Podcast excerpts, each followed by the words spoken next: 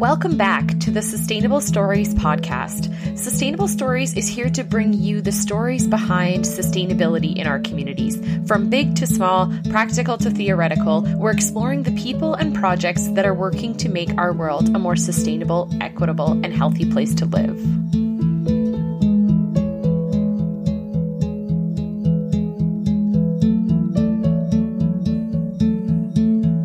Welcome back to the Sustainable Stories podcast. My name is Jenna Englot, and I will be your host for today's episode. I'm really excited to have the guest with me today, Matthew Braun, who is the Manager of Conservation Science and Planning at the Nature Conservancy of Canada. So, welcome, Matthew. Thanks for being here today. Hello, and thank you for having me. So, Matthew, just to start us off, um, could you just tell us a, a, little bit about yourself, who you are, what you do, and maybe a bit about the journey that led you to where you are today with uh, Nature Conservancy of Canada? Yeah, you bet. So um, I am I am in charge of science and planning in Saskatchewan for the Nature Conservancy of Canada, and uh, my job is to direct the planning that our organization does in Saskatchewan to kind of focus our work in particular areas of the province that uh, we feel we need to we could we could be of some use there and to make sure that we're we're focusing on uh, the most important aspects of biodiversity in those areas and the and focusing our efforts on the best way to uh, to try and support those or increase those those bits of biodiversity that are in the province. And so our our plans are um, I work with as many different stakeholders as I can. And I've got a great team here in the Saskatchewan region of um, uh, beautiful nerds, of uh, wonderful bird people, great plant people, uh, excited people that are into insects, uh, that really appreciate all the different aspects of, of nature and and uh, and how they all fit in with our society and our and our economy. And um, so we we work with with that local group of of uh, of nature of NCC people to develop those plans with as many different stakeholders as we can, and that really helps us focus our work in the different areas and and decide which parcels we which parcels of land are best suited for the Nature Conservancy of Canada to either purchase or do easements on. Uh, what types of projects we should be working on to to kind of fit with our goals and and really helps us bring our partners together and and where where we can work together to try and um, complement each other's work and and really um, make, get achieve our goals of of uh, improving biodiversity in, in the province and, and, maintaining the good biodiversity that we have here in Saskatchewan. Yeah, and um, I'm I'm working from my home. I think as we as a lot of us are right now in in um, just north of Saskatoon uh, in in Treaty Six territory, uh, which is uh, is pertinent for me because it's also uh, it's also so, so, it's it's the homeland of, of a lot of uh, generations of indigenous people. And um, my cultural group, the the Mennonites, um, were were kind of settled in this area in the in the late 1800s, and um, and we have benefited enormously from uh, from those from the lands that that uh, my cultural group um, spent a lot of time and effort uh, working on, and, and and and I don't want to take that for granted. That those those advantages that we've had that are um, uh, a really important part of uh, of of who I am as well, and, um, and and I think it's it's also humbling to know that the that generations of people came before us and and managed this land as well in uh, and that and that, I think that kind of informs. I try and let that inform who I am and the and the work that I do as well.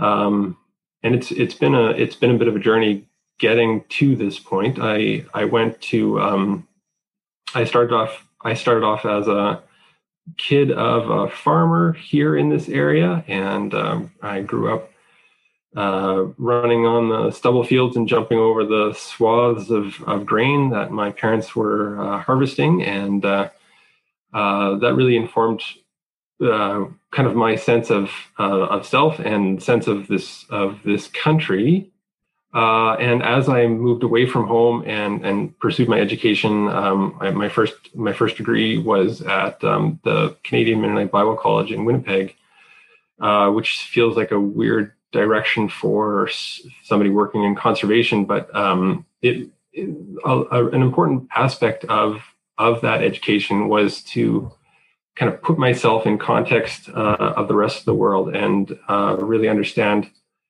uh, how my own perspective is um, is kind of shaped and molded by my background and uh, and how everybody else kind of fits into their world perspective, their own their own cultural experiences and their own uh, values as well.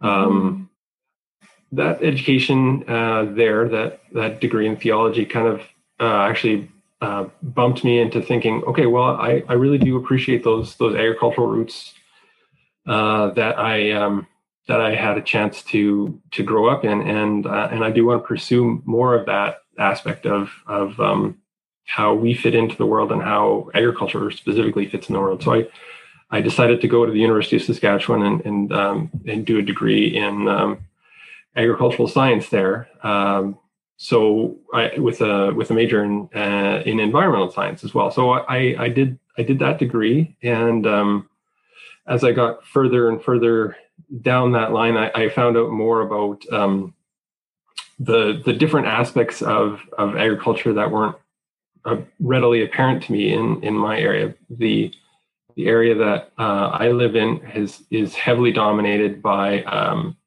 uh, dairy farming, and so there's a lot of cropped fields, annually cropped fields, and not a lot of uh, uh, of wild spaces. And so I wasn't particularly familiar with that aspect of our province and of that aspect of of agriculture. But as I as I learned more about it in school and um, and realizing that that component of agriculture really fits in nicely with uh, how I how how I kind of want to explore the world, uh, I decided to um, to go to do my master's degree in in the College of Agriculture in um, in the range management department there in the plant sciences department and the range the range section of that which which was an opportunity to really explore those those wild areas and the and the wild-ish areas the natural-ish areas of Saskatchewan and and that different component of of agriculture but then uh, a lot more of, of how agriculture and um, you know the plants and animals of Saskatchewan fit into that as well, and um, that uh, and that and so that was that was my my kind of deep dive into range management. So the management of of grasslands and um, and uh, and areas that are grazed in Saskatchewan, which which is which is kind of where I fell in love with it, where um, I started learning the names of the different plants that were that were growing here, and and that would have been growing and occupying and sustaining the the bison and the people of of the place that I I live now. The places those those fields that I was running around on as a kid. Uh, I started imagining what they looked like um, before before uh, Mennonites came to this part of the country and started tilling things up. That they, they looked different and they and they were um, it was a different a different way of living and uh, a different way of managing and a different way of uh, of um, yeah of of kind of combining all the the environment, the society, the the economy. Um, so when I, I, I had a chance to um, explore that, I did I did my degree there in um, it was looking at uh, range management, but it was uh, specifically greenhouse gases associated with um, with yeah, with native grasslands in Saskatchewan. So that um, that that also got me thinking about okay, what is our footprint uh, on in in the world? Not just um, uh, not just food related, but also um, looking at uh, carbon and, and methane and nitrous oxide and, and how those um, how those gases are impacting our climate and how our management of the land is is impacting the release of those those gases. Mm-hmm. Um, so that got me. Uh, I, I, got I got a chance to work with some great people there and, and explore some some interesting ideas and and again spend some time just hanging out on the prairie, which is which has been really great. Where my my first experience of actually seeing a moose waltz across some some native grassland was pretty amazing, and, and you start to see some of the the animals that I've heard about, but the first time I saw pronghorn, uh, you know, bouncing across the prairie, it was was during the master's project, and uh, you know, you start to you start to fall in love with um, particular particular plants, which I think makes you sound like a total goofball because you you now have a favorite grass and you can recognize it from all the other grasses that everybody else look just the same. Yeah. Um, yeah. Maybe maybe get a bit more comfortable with getting ticks. you, so doing that um, doing that degree yeah gave me that intro to to range management. And then i i moved on to working with um, uh, the bc provincial government and helping to manage their rangelands and and their livestock program in british columbia. And um, so i got to travel throughout the province there and see different different grasslands and different um, uh, different management styles and, and interact with lots of different people that were were also sharing the same values and, and trying to balance all the different uh, competing interests there, um, which gave me some good perspective on things. And then I uh, I was fortunate enough to land this job back in Saskatchewan, working uh, near and dear to my my home here, when from where I grew up, which is kind of uh, yeah, that's that's kind of how it happened. Awesome.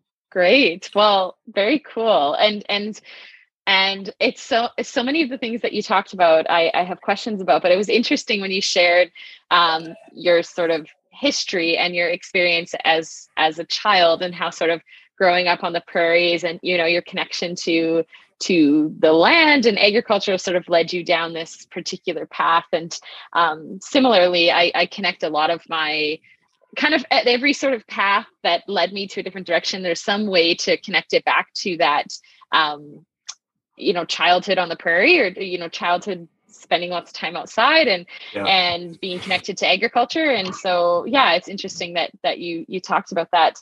Um yeah that's awesome. So I, i'm curious matthew ab- about a few things you shared. So um I, I actually don't know much about Nature Conservancy of Canada, um, which I feel like I should because I, I grew up in rural Saskatchewan. I have an RM map, and so I see NCC, and I, I know I know a bit about it from like a rural Saskatchewan, uh, you know, patchwork quilt and and the land management stuff.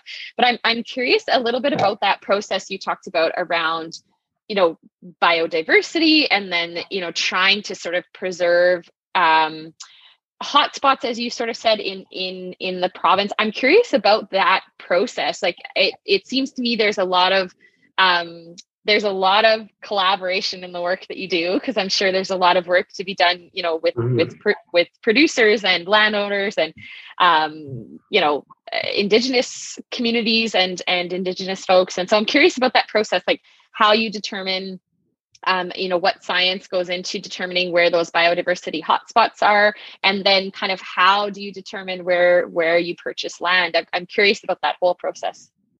Yeah you bet. Well and and it's um uh, it is it's an evolving process as well. So the story i tell you today is going to be different than the than the one we talk about the next time we the next time we talk. But um we're, we're uh, on those maps that you've seen, those those are are so they're not our fields, uh, but there are you know there are I, I don't want to say biodiversity farms, and I and I don't want to say there are preserves either because they're not they're not being set aside. They're they really when we, the way we approach conservation is especially in Saskatchewan is that the um, the landscapes of Saskatchewan all the the grasslands, the ones that are the most at threatened uh, or most at risk uh, to being uh, converted to annual arable cropland, which is which is something you know it's important. It's a, it's a it's an aspect of of our everyone's life is is producing food.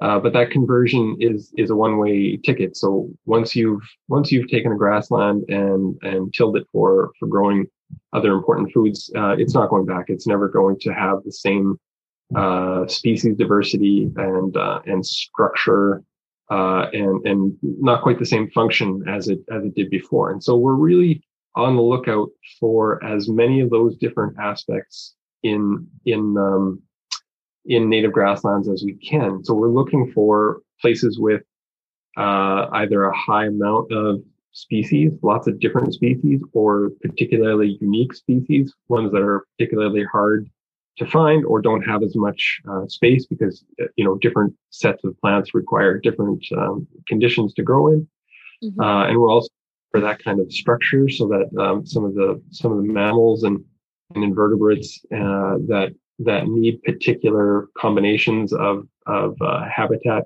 are um, are represented in in the work that we do um, and then we're we're looking for um, we're looking for particular places that that all that um, that provide all of those, and then we're looking for for people that are are willing to work with us on that. So we we don't generally approach any landowners. Um, we're we're a relatively small conservation organization within the province, so we don't generally have the budget to approach landowners. So generally, people uh, probably look at us on the RM map, ask their neighbor about what uh, their experience was, and then and then maybe approach us when they're when they're interested in uh, uh, either selling their land to us as a as a fee simple purchase or or signing a conservation agreement with us where they would uh, retain their their ownership rights and uh, the majority of their ownership rights and sign over um, a few rights uh, that would restrict the um, the development of, of those lands. So those are those are easements.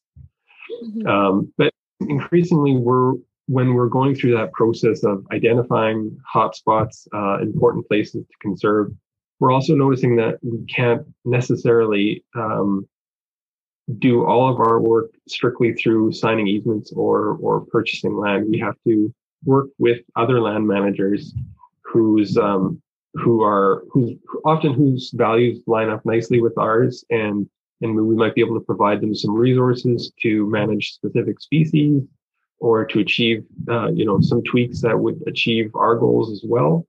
Because uh, because we're really not we're often that far apart from other land managers and it kind of gives us the opportunity to to broaden our our um our blanket and make our make our tent a bit wider as well and yeah, in that process, that planning process, uh, we use something called the conservation standards, which is um, internationally recognized planning planning process that brings in as much different uh, as much different scientific information and and experts and um, and land manager opinions and experience into into that uh, into that mix and really tries to be as clear as possible on what we know and what we don't know. And then to really lay out uh, lay it out in kind of a, a way that anyone can look at it and say, oh, that's what your thought process is, and then provide us their perspective so that if we need to adjust things, uh, we can make changes to how we're how we're operating on the land as well. And so those plans that are that that um, are that we try to research and we try to bring in as many different experts as we can are are kind of our guideposts for setting down what we're trying to achieve in a given area and the strategies that are are the most likely to have the the biggest impact on on the biodiversity of a given area that we're we're trying to conserve. Okay. Wow, that's really interesting. I I'm curious as well about a kind of a kind of personally curious, um, but also happy to to have this shared with our with our listeners. But um, if so so this concept of of still you know retaining ownership of a piece of land um, i think you called them easements but having nature conservancy of canada um, manage it from that conservation biodiversity perspective um, yeah can you chat a little bit more about what that looks like? And, and i say that because i think about or or resources that might be available for for landowners. And i'm curious about this personally. Um, my husband and i own a quarter section of land where we live here um, north and west of blaine lake. And it's it's mostly bush. Um, it's in the thick wood hills. It's mostly bush and water and um, about six, 60 acres of, of hay um, that that a neighbor cuts and, and bales for his cattle.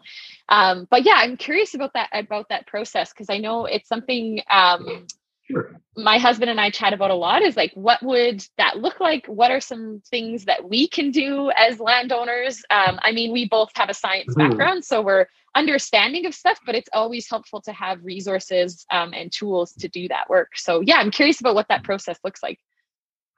Yeah, and I, I should, and that's a good, a good opportunity to clarify the. So when we're when we're talking about um, the two different tools, the two different land tools that NCC has, one is the outright purchase of of land, Mm-hmm. Uh, and so that's that's our fee simple purchase, and we we we negotiate with a with a willing willing buyer, uh, or sorry, a willing seller. We are the willing willing buyer uh, with the willing seller to uh, to um, to purchase land outright, and then when when that happens, then NCC becomes the the um, the the sole manager of that land. Will often rent it out to the person who who either owned it before or was was leasing it before. Uh, if if it's you know if it's uh, being grazed or in some cases hayed, uh, then we'll we'll negotiate a similar arrangement with the um, with the new or with the old uh, person. Uh, and and then in that case we do the we do the management. We you know keep the fences up. We take care of the weeds. We uh, um, we pay the property taxes. Those sorts of things. Uh, in the case of the easements, the conservation easements, those are um, those are when if, say let's take your case example for example if if your if your quarter section of land uh, falls within a designated area a designated management area for us uh, then and, and, you're interested in in signing an easement agreement with us you would um, you would you would approach us and we'd talk about it and we would check to see if if it's within one of our management areas. And and then based on that plan that has been developed for that area we check to see if it if your land uh, based on the information that we have available meets meets our criteria for for biodiversity in that area. Again because we're we're looking to um, to really focus our energies on as best we can. And so and if it if it meets our our threshold for for conservation uh, then we then we start negotiating between the landowner and our, and ourselves what um, an easement agreement would look like and what sort of restrictions we can both agree to on that would stay on title with the land that would uh, and the ultimate goal of those restrictions is to maintain or improve biodiversity on that on that parcel and there are restrictions that that you would agree to abide by and then would stay with with uh, with the title in the in the case that you would either uh, sell it or, or pass it on to someone else. Uh, but in the case of those easement agreements, the landowner yourself, in that case, would um, maintain maintain the key management decisions on the property. So if you were if you're haying it, that would and that was part of the the uh, easement agreement, then you would continue to do that and and work with the with your neighbor to uh, to negotiate the that that arrangement, and you would pay the property taxes and and make the decisions on on managing um, various aspects as long as they stuck with the the agreements, the restrictions on on the agreement that we've signed with you. Um, yeah, and then in terms of working with uh, those, so you as a land owner with a with a conservation agreement with us, uh, we would be um, in annual contact with you to to discuss uh, coming to the property to ensure we do a, an annual monitoring to make sure that the restrictions are still being met.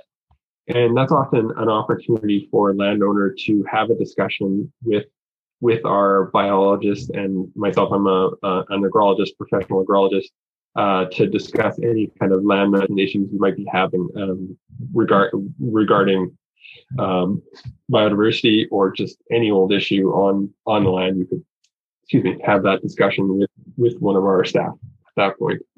Um, yeah, I think that and yeah, and, and it's an opportunity to ask for advice on on management of weeds or management of particular species. Um, and, and and we've got quite a quite a good network of, of knowledgeable people that can uh, provide some uh, some help on on those types of topics. Yeah. Okay. That's really interesting because I, I feel like it's something, and I could be wrong here, um, but speaking as a, a landowner myself and someone who grew up on a, um, you know, in a farming family in southeastern Saskatchewan, um, I feel like it's it's not something that is all that well understood. Is is is that piece? Mm. And so yeah, so that's that's very cool um, and and interesting that it's it's quite accessible and and that type of thing. So, um, and I and I'm also curious. So you you mentioned Matthew that um, once you cultivate a piece of grassland. Um, you know it's, it's a one way street i think is how you described it. Um, you know something i think about my my dad is really into this um, and he's mentioned it to us as well is you know seeding our what is hayed land seeding it back to to native grasses. And i'm and i'm curious about that and and if that's sort of something that you recommend folks doing or or like is there any way i i mean is there any way for folks um, landowners to kind of if they're wanting to um, contribute in some way to um, you know increasing uh, native grassland as much as possible. Is that something that that folks do or that you guys do? I'm, I'm curious about that. Yeah so i think um, i think there's a couple of different pathways. I think i, I maybe I, I, I painted it as a pretty dire picture of uh, of um, of that conversion. But there there are certainly some different options for uh, for for maybe um, uh, changing changing what it looks like, and and I think it should probably be dependent on what what you're trying to achieve. Like um, uh, especially like if again, uh, it's fun having a, a specific uh, example. So you've got your you've got 60 acres of hay uh, near the Thickwood Hills there, which is I I really that's one of my favorite parts about this job was getting to explore. I didn't I didn't really. I'm embarrassed to say I didn't spend a lot of time north of Blaine Lake there, but it's it's a really lovely uh, bit of Saskatchewan, and um, and uh, the uh, that particular area has, especially if you're butted up against the Thickwood Hills, you've got some really great wildlife opportunities there, and um, and you've also got uh, a, a, a diversity a different kind of diversity in in the types of species that are that are growing there than than grow in other parts of Saskatchewan. Uh, and so you, I think, what you could do uh, is start looking at well, what are what are, what are my goals for managing this land? So, I mean, if you're looking to uh, manage it for for some hay uh, for for your farm or for for some ex, extra income, uh, then you can there's uh, particular steps you can go down to ensure that you're managing your hayland as sustainably as possible. So uh, I think Ducks Unlimited is a great resource for ensuring that um, you know you're you're avoiding um, uh, particular nesting times for your area, so that you're not you know damaging any nests. Or there's um, uh, you could ask your neighbor to make sure that they have like a shaker bar uh, I can't remember what it's called, but like a bar to put in front of your your hay mower, so it it scares off any animals, and so, so they're not um, they're not injured during that process. Or there's particular patterns that you can do so you're not chasing everything inside to the middle of the field. Uh, so you could so you could go down that path of looking for the best way to to manage for hay, uh, and then if you wanted to say, okay, well, um, maybe maybe I want to uh, manage this for a particular type of habitat, not necessarily uh, not not necessarily particular plant species, but I want it to resemble as closely as possible uh, a different, you know, a, a hay a mowed hayfield tends to be somewhat homogenous because you because you're applying the same disturbance at the same time every year because that's what you need for to to get the hay. So you could if you decided that you no, I don't actually want hay there, I want I want some other aspect of it, you could start looking at well, maybe there's some shrubs that I could allow to grow in, or um, or maybe I could change when you do the mowing, so you have you have some some uh, some areas of, of the of the hayfield that are cropped a little bit closer at particular times to match the match the the needs of some of the species in that area, uh, and and try and manipulate it to to create the different kinds of habitat that that might mimic something in the area. Um, and then if if that if what you were going for was to really try and recreate the vegetation that was there um, before it was hayed, um, then you then you could go down you could go down that path as well and really try and find out okay what are the specific plant species that were here uh, and and what are their requirements for establishment? And and maybe start small into a, um, a trial a trial plot uh, in the middle there to see okay what are what are the what are my realistic expenses for this? Because it's not a cheap uh, not a cheap uh, mm-hmm. endeavor. And you know there's a lot of follow up management to try and if you want to keep it in one particular set of species you're, you're going to have to be concerned about invasive species as well um, and, and, try and explore different options with that. And and and NCC is kind of involved in in all those different aspects of of trying to manage for the given values of, of an area. So we're we do have restoration projects that are, you know, these are former um, annual arable cropped annually cropped fields that that had been cultivated for years and years, and now we're we're planting them back to um, an appropriate mix of of native perennials in that area, and then managing weeds and trying over the over the years to uh, increase the types of species that are there. Um, and in and in some cases, we're we're taking actual hay fields that we've we've purchased. So we'll purchase um, a block of land, and some of it will be have been hay fields, uh, like what you're describing there. Uh, and then we'll go we'll we'll change the management so that we're uh, like I said, not not not harvesting at the same time every, every year. Maybe we'll switch from haying to uh, to grazing, or or maybe we'll switch switch when we're doing the haying, uh, just to change things change things right. up there. So yeah, there's yeah. a few different options. That's exciting. interested in yeah, giving it a shot. Yeah, this is cool. I'm I, am i am learning lots. We did do so. We we've owned this piece of land since 2016, um, and one of the things we did was so only 60 acres of it is hay, and it's kind of disconnected throughout the quarter. Most of the quarter is bush, so 100 100 acres of it is bush and water. Um, and so we just asked the the uh, the neighbor who's who was cutting hay. We said, "Hey, can you?" Keep 30 feet away from the bush edge. And then the next year we asked them again, now can you keep another 30 feet away from the bush edge? And so it's been interesting going around the quarter and seeing. And I mean, this is kind of a, a laissez faire sort of management style, but we've, it's been really interesting seeing how quickly in the four and a half years that we've been doing that, how quickly the trembling aspens and, and other native species of, of tree have taken over um, that immediate, that 30 feet immediately close to yeah. the bush.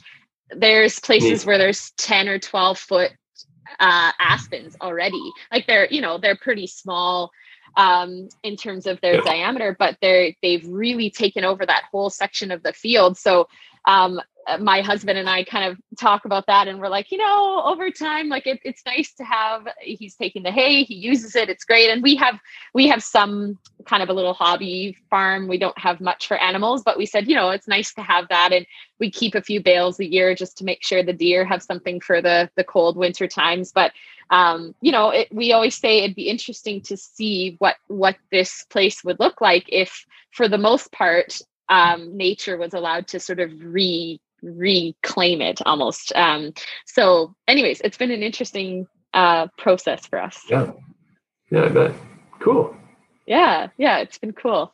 So one thing, um, Matthew, if you don't mind leaving leaving our listeners with, so I mean, a lot of folks joining us on the podcast um, are typically urban dwelling folks um, or or acreage folks, and I'm curious, like, if you have any suggestions or thoughts or, or things for folks to keep in mind like whether it's their urban backyard or their acreage yard or something something to keep in mind in terms of conservation things that that each of us can can do. So i know some of the questions i get you know is is often around okay like this is great and i'm happy to learn this but what can i do? So i'm curious if you have any mm-hmm anything you can leave us with that you know individuals or or people whether they're urban or, or suburban living um, can do when it comes to conservation?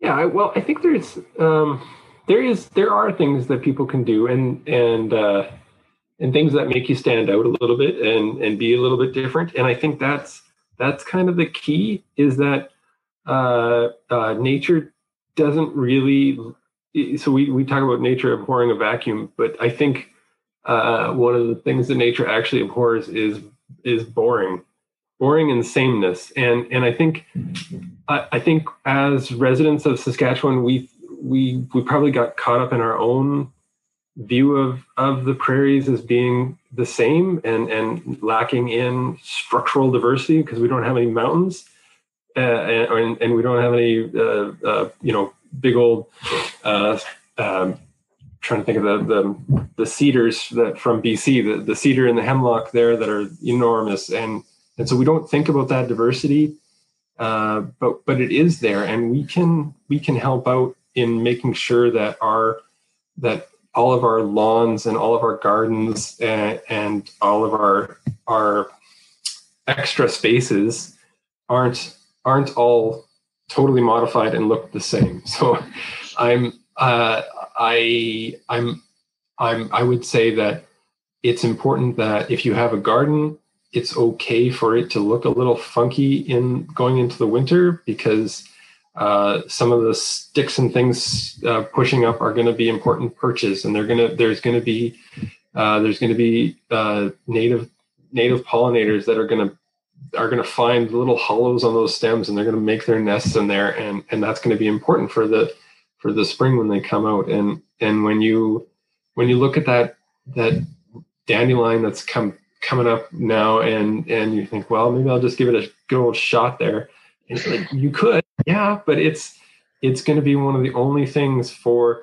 There's something like over 200 native bees in Saskatchewan, 200 types of bees that are native to Saskatchewan. which just blows my mind, and and they need stuff to eat. The first thing uh, in in the summer, and and there's not as many crocuses as there once was, but there are yeah. some of those dandelions come up at roughly the same time, and so that, and and that's a tough one for me because I, I think oh those dandelions are just terrible but they're they are providing a bit of a food source for some of those important uh, fundamental building blocks of of the of the native prairie. And and yeah so just trying to eh, let's let's let's not be all the same. And and let's let's make it okay for your front lawn to be a little bit longer than your neighbors a little bit longer into the year so that so that the bugs uh, that are maybe they don't seem that important or we're not even seeing them they're they're providing food for other animals. There's there's going to be bats coming by day now that are going to start needing to eat stuff and so they need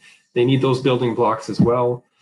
Um, yeah so so don't don't tidy everything up. We we don't need a pit not everything needs to be tidy and clean and and this this long. It's okay to have some diversity out there and um, you can you can blame it on me if you get if your if your neighbor gives you the ears yeah and that's great advice and it'll take it'll take your neighbors some time to get used to it and but yeah that's such great advice i love that and i was we were definitely one of those people um, when we did live in saskatoon who were you know a little bit weird and and the shrubs we were growing you know we didn't go to the greenhouse and buy some sort of ornamental shrub we were always like ooh like thorny buffalo berries. Like these are okay. This is perfect. Let's plant one of these. And people are like, mm-hmm. okay, but why wouldn't you buy this beautiful, perfectly globe looking cedar? And I'm like, well, I don't know, because this one lives mm-hmm. here normally. so before the concrete was yeah. here, this this guy lives here. So yeah, that's awesome. Cool.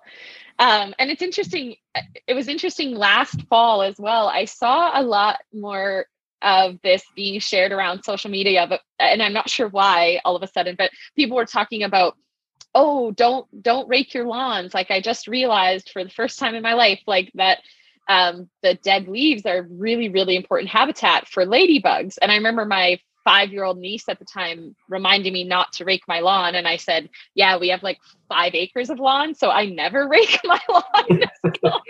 Right. and i said my lawn is just a hay field that we happen to mow so that it looks green and looks like a yard but um and but yeah it was just interesting how that sort of shifted and people's brains were really there last fall. So i think it'll take mm. time but over time i'm seeing more and more people kind of come to connect with um, our spaces being habitat and being spaces for for other species too so. Yeah. Yeah there's i think there's there's probably some less dynamic. There's not going to be any bison uh, running across my lawn anytime soon, but but there's other some of the building blocks of of those important bits of of life are are there, and they need they need that space as well. So yeah, yeah, for sure. Space. yeah, yeah. Ladybugs to bison. Yeah. Um, well. Thank you, Matthew, for taking the time to chat with me today. I've learned so much. Um, I wanted to give you an opportunity if if our listeners or, or folks who have tuned in um, have any questions or want to learn a bit more, um, how can they learn a little bit more about Nature Conservancy of Canada and, and where can they connect with you guys? Yeah, I think there's there's a number of different opportunities. Um, we are we are on on the social media, so we're on the Facebook, we're on the Twitter, um, and we've got our our website, the Nature Conservancy. Uh, uh, Google it, Nature Conservancy of Canada, and you will find us there. Uh, and that's a great spot to look out for. Uh, we have a lot of webinars that are that are um, that kind of highlight some of the different work that we do.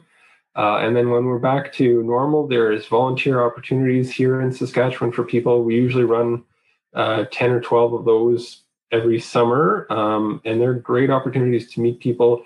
There, there's always uh, a few NCC staff there, and then the other people, the other volunteers that you're going to meet there are just amazing, uh, dedicated people that are also they. I I I, I meet uh, I meet insect experts. I meet dandelion experts, or not um, dragonfly experts, and and passionate people about uh, nature photography, and and you just you you you're going to be surprised at the connections you're going to make at one of these volunteer events.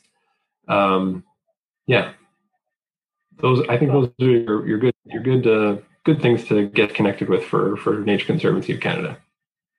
Awesome. Well, I'll make sure to include some of those links in the show notes to the episode so that folks can can connect. And Great. yeah, I can't wait for things to go back to normal and and hopefully I can join for one of your um, NCC volunteer sessions. That sounds awesome. So thanks so much That's for great. taking the time to chat with me today, Matthew. I really appreciate it. Thanks for having me. We'll talk to you again soon. Thank you for tuning into this week's episode of the Sustainable Stories podcast. This podcast is hosted by myself, Jenna Inglot, as well as Roxanne Wagner from Sage Sustainable Solutions Consulting. For a full list of episodes, as well as more information about Sage, check us out online at sagesustainable.com. And as always, we welcome your feedback, thoughts, and suggestions. Catch you next time.